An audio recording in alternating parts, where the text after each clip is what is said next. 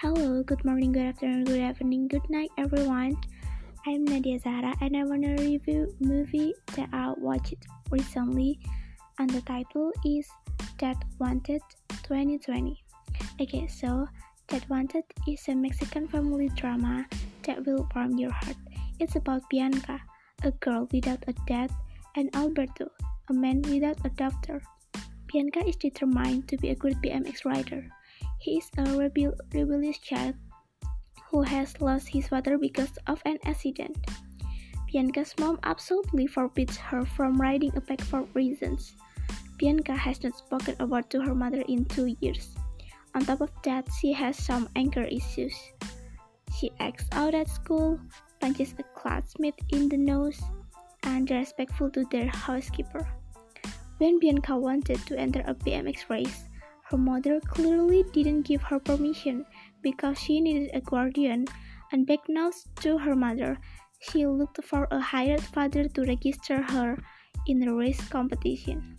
He is Alberto, a watch-up actor who people recognize as the guy in that popular thing from a while back. But he not interested again to become an actor, so he chose to be a taxi driver for a living.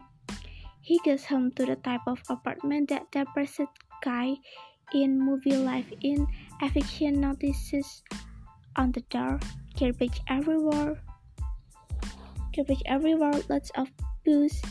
His daughter's perfectly preserved bedroom where he sits and watches video of the two of them and drinks and cries. He borrows his goofball against car so he can drive a cab and earn not enough to pay the rent. Bianca's mother is a movie producer who works long hours babysitting and caricature of a meticulous artist of a movie director. That gives the girl the kind of time and freedom to come up with a plan so crazy. It just might work. Still, actors file from her mother and hold audition for a guy to play dad so she can have parental consent to sign up for a big time BMX race. Obviously, this plan is failed.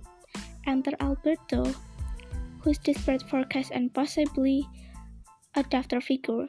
Cue cutscene scenes of the two of them miming little place in the city square for cash, and some dramatic tension as this little scenario puts to its inevitable warmth until Bianca finds out her mother that she hired her father for the race list. She is scolded and very angry. Then Bianca has no more enthusiasm to do anything by looking herself up in her room.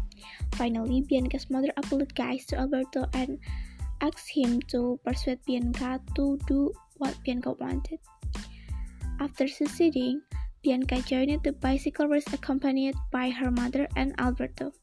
Bianca defeated her friends who underestimated her and she won the first place. And yeah, it's fun. It's finished with happy ending. Yay! Thank you, Ubur